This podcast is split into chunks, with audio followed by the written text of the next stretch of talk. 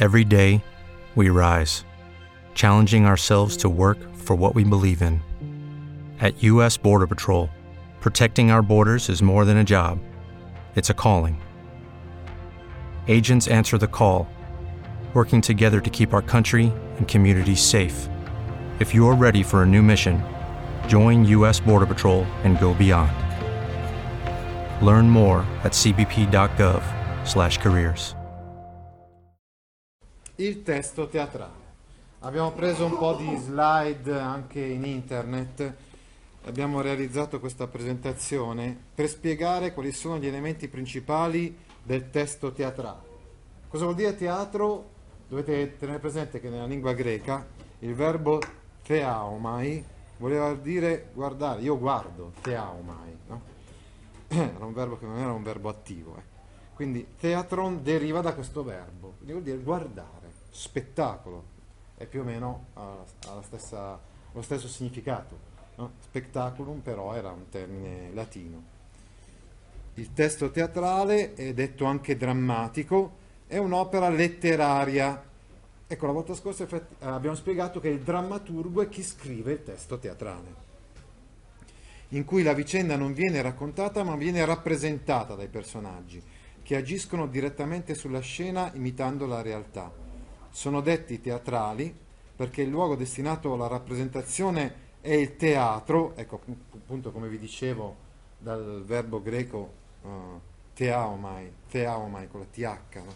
teta, guardare, drammatici perché contengono una storia che quando viene messa in scena è detta dramma, dal greco drao agisco. Ecco, questa etimologia invece eh, l'avevamo richiamata la volta scorsa quando avevamo spiegato che dramma vuol dire proprio azione. Bene, il testo teatrale, il testo drammatico è suddiviso in più atti, da 1 a 5, quindi generalmente sono 3 o 5 atti, generalmente il numero degli atti è dispari, no? è difficile che sia, ci sono gli atti unici, no? che sono degli spettacoli teatrali generalmente piuttosto brevi e quindi magari vengono messi in scena due o tre atti unici uno dopo l'altro.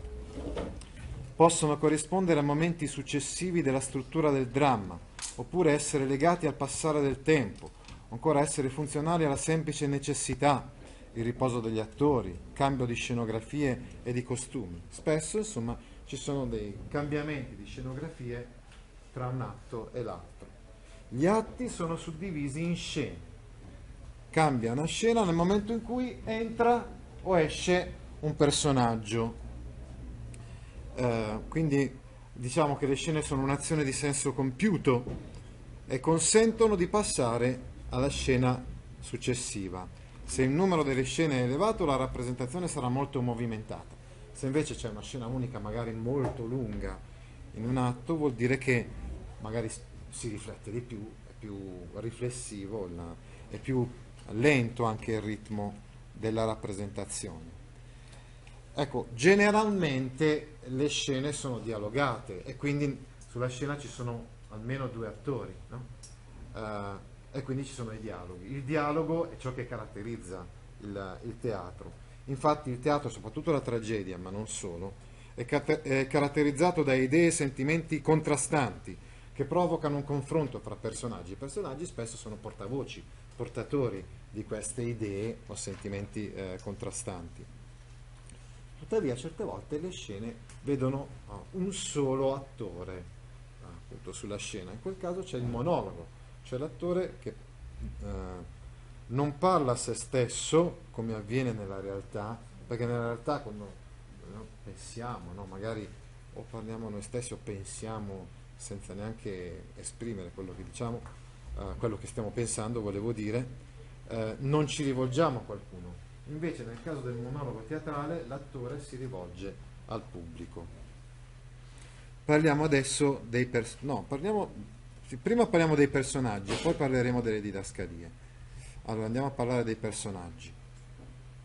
Generalmente all'inizio di un testo drammatico c'è l'elenco dei personaggi L'indicazione dei personaggi, secondo una tipologia, è un carattere, indicazione dell'età, del ruolo sociale, delle relazioni di parentele o affettive, eh, l'ordine in cui sono presentati può essere dettato dall'importanza decrescente del ruolo o semplicemente dall'ordine di apparizione. Poi il testo teatrale ovviamente contiene i discorsi di questi personaggi, dialoghi, eccetera, suddivisione in atti e scene, come abbiamo spiegato prima, e le didascalie. Adesso spieghiamo invece un po' che cosa sono le didascalie. Il termine deriva dal greco e vuol dire praticamente insegnare. Cioè vuol dire quindi che l'autore vuole insegnare, vuole spiegare come devono agire gli attori, come devono spostarsi, come devono essere vestiti. Sono indicatori di ordine pratico dati dall'autore per indicare lo sfondo dell'azione, quindi per esempio le scene, l'ambientazione, i luoghi. Poi ancora, indicazioni relative all'azione scenica, vi dicevo appunto i movimenti, eh, intonazione di voce, azioni, gesti, mimica, Annotazioni sulla recitazione. Lo spazio nel testo narrativo è illimitato e variabile, nel senso che in un testo narrativo, come ad esempio Promessi Sposi abbiamo visto, possiamo trovare spazi aperti, spazi chiusi, possiamo variare tantissimo, mentre invece nel testo teatrale lo spazio è quello che è delimitato, è variabile sulla scena. Delimitato perché solo, può essere magari solo una stanza, una piazza che viene appunto allestita dallo scenografo. Variabile perché si può variare da un atto all'altro magari, un cambio di scenografia, però comunque limitato. Il livello della comunicazione unidirezionale nel testo narrativo, il narratore parla a noi in un certo senso, mentre nel testo teatrale è bidirezionale perché il personaggio parla con l'altro personaggio. I canali usati sono la vista nel testo narrativo e la vista e l'udito anche nel testo teatrale si coinvolgono molti sensi, anche il senso dell'udito. Il tipo di fruizione del testo narrativo è individuale, invece del testo teatrale è collettiva. Gli spettatori che pagano il biglietto ed entrano a, a vedere uno spettacolo teatrale. I linguaggi usati sono solo il linguaggio verbale nel testo narrativo, mentre anche quello non verbale, pensate al linguaggio del corpo, nel testo teatrale. Passiamo adesso a parlare del regista. Vediamo un po' se riusciamo a trovare la slide sul regista. Eccolo. Come il drammaturgo e l'autore del testo drammatico, il regista è il principale autore della messa in scena, il coordinatore di un lavoro. Ricordate che abbiamo già studiato che è un trasmittente, no? il regista, nel senso che interpreta e traduce il testo messaggio dell'autore è colui che coordina il lavoro, che coinvolge molte professionalità, non solo quella degli attori. Ecco, vedremo. Può decidere o di rimanere fedele al testo o di reinterpretarlo e adattarlo liberamente o in parte. Attenzione, non c'è sempre stato un regista. Prima c'era semplicemente il capocomico, che era il capo della compagnia teatrale era un attore fra gli altri che però svolgeva un ruolo uh, più importante degli altri, il ruolo di capocomico, mentre è solo con l'Ottocento che è nato il ruolo del regista.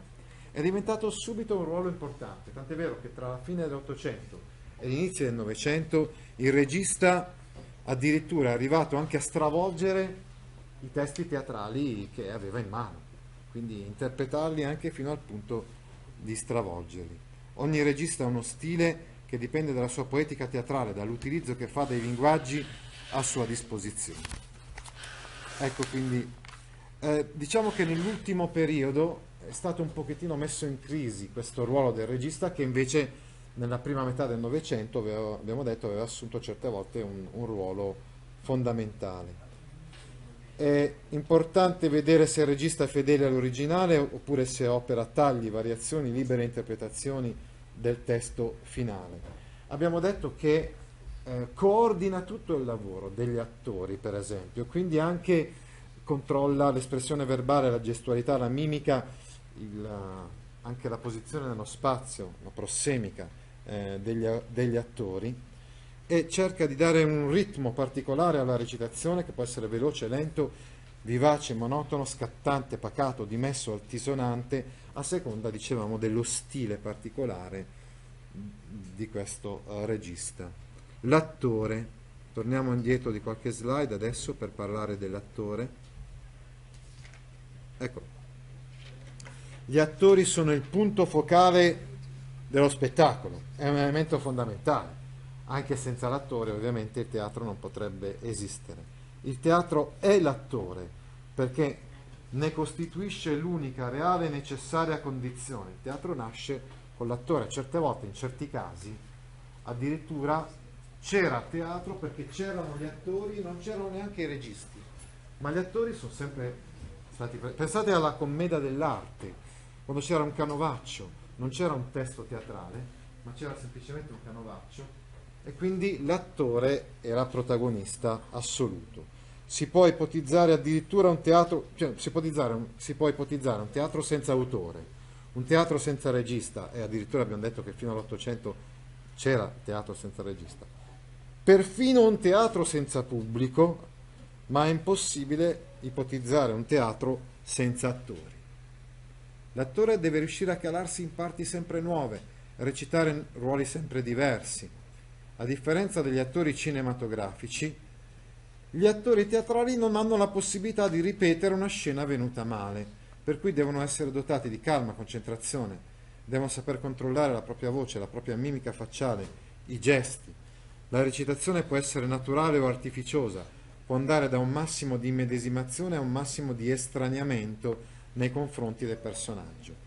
Abbiamo detto che, prima abbiamo detto che l'attore si, si cala nel ruolo, la parte e quindi immedesimazione, c'è una scuola teatrale, eh, metodo Stanislavski, e pensate a grandi attori anche cinematografici, De Niro, uh, Dustin Hoffman, che si immedesimano nel ruolo che devono appunto interpretare, ma tenete presente che c'è anche una tecnica teatrale completamente diversa, quella del, dell'estraniamento, qui si fa riferimento particolarmente a Bertolt Brecht, e quindi che si allontana il più possibile dalla, dalla, dal personaggio che sta interpretando, permettendo pertanto allo spettatore di giudicare in maniera autonoma, di, proprio di riflettere su questa convenzione.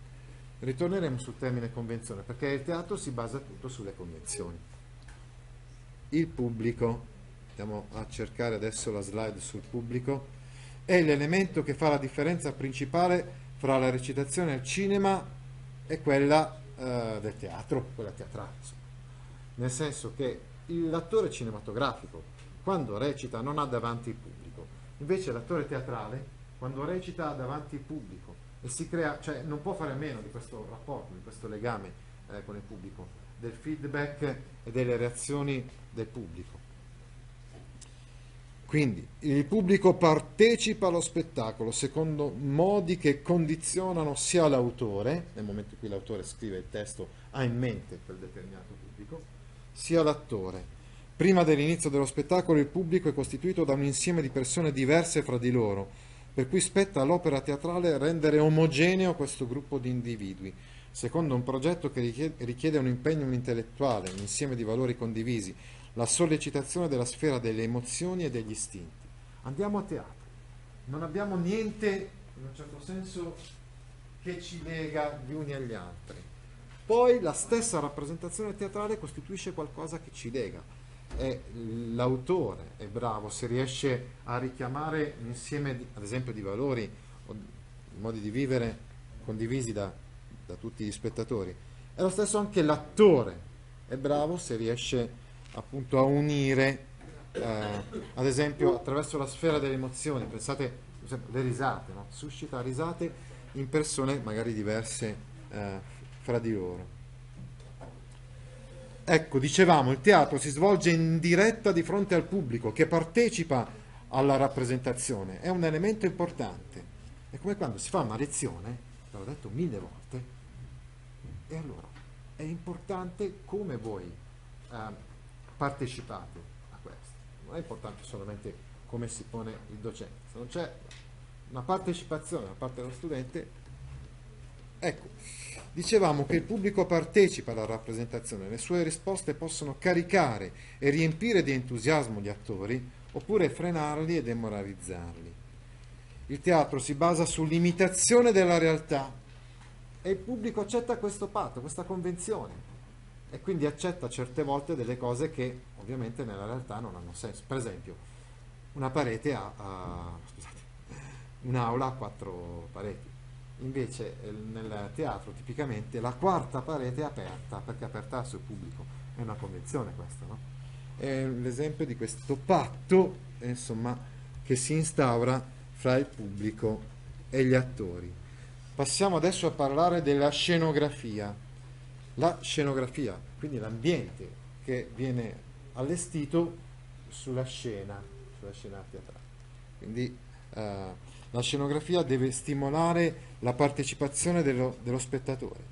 L'azione scenica si svolge infatti all'interno di un ambiente costruito dallo scenografo, con una minuziosa ricerca dei particolari, quando si vuole creare un ambiente il più possibile vicino alla realtà. Certe volte invece lo scenografo decide di, uh, di costruire un ambiente stilizzato oppure un ambiente simbolico. In quel caso eh, lo scopo non è quello di imitare eh, la realtà e quindi può essere rappresentato anche in maniera astratta o simbolica, con l'impiego di scene fisse o mobili, dipinte o monocolori. Ad esempio, una volta c'erano i fondali, quindi si faceva teatro, ad esempio nel, nel periodo umanistico rinascimentale, con dei fondali dipinti dietro. E poi invece si è creata la scena, quindi con arredi, mobili, eh, eccetera. Le quinte laterali dove si nascondono insomma, gli attori prima di comparire sulla scena. Altro elemento fondamentale nella drammaturgia sono le luci. L'illuminazione era un elemento sconosciuto in epoca antica perché eh, praticamente i greci ad esempio rappresentavano i loro testi teatrali di giorno e quindi sfruttavano la luce del sole. Invece con l'introduzione dei teatri coperti dal Cinquecento in poi venne illuminato il palco con candelabri o lampade a petrolio. Con l'invenzione dell'elettricità fu anche scongiurato il pericolo di incendi. L'impiego delle luci oggi è affidato a tecnici delle luci che si occupano di posizionare i riflettori servono ad aumentare il realismo delle scene oppure a sottolineare gli effetti emotivi o simbolici. Pensate per esempio all'utilizzo di certi colori, quindi per esempio luci, eh, atmosfere fredde sono rese con luci bianco ghiaccio o azzurro, atmosfere diurne con luci solari, notturne con luci tenui o bluastre. È possibile anche interpretare e seguire il trascorrere delle stagioni proprio attraverso l'utilizzo particolare eh, delle luci. Passiamo adesso a parlare dei costumi e del trucco. Il costume è l'abito indossato dall'attore sulla scena per caratterizzare un personaggio, l'abito di scena. Questo permette allo spettatore di capire la provenienza sociale di ciascun personaggio, l'epoca in cui si svolge la storia, Provenienza sociale, è un aristocratico, è un borghese, è un operaio, un contadino, un proletario sottoproletario. Il ruolo ricoperto nella società è un soldato, è un sacerdote, è un medico, è un intellettuale. Il costume può comprendere anche la maschera. La maschera può caratterizzare lo stato d'animo, oppure può caratterizzare un personaggio. Può essere una maschera comica, quindi caratterizza uno stato d'animo, oppure tragica, ti interessano file di questo genere? Allora vieni su www.gaudio.org e iscriviti alla newsletter A Scuola con Gaudio all'indirizzo www.gaudio.org/news.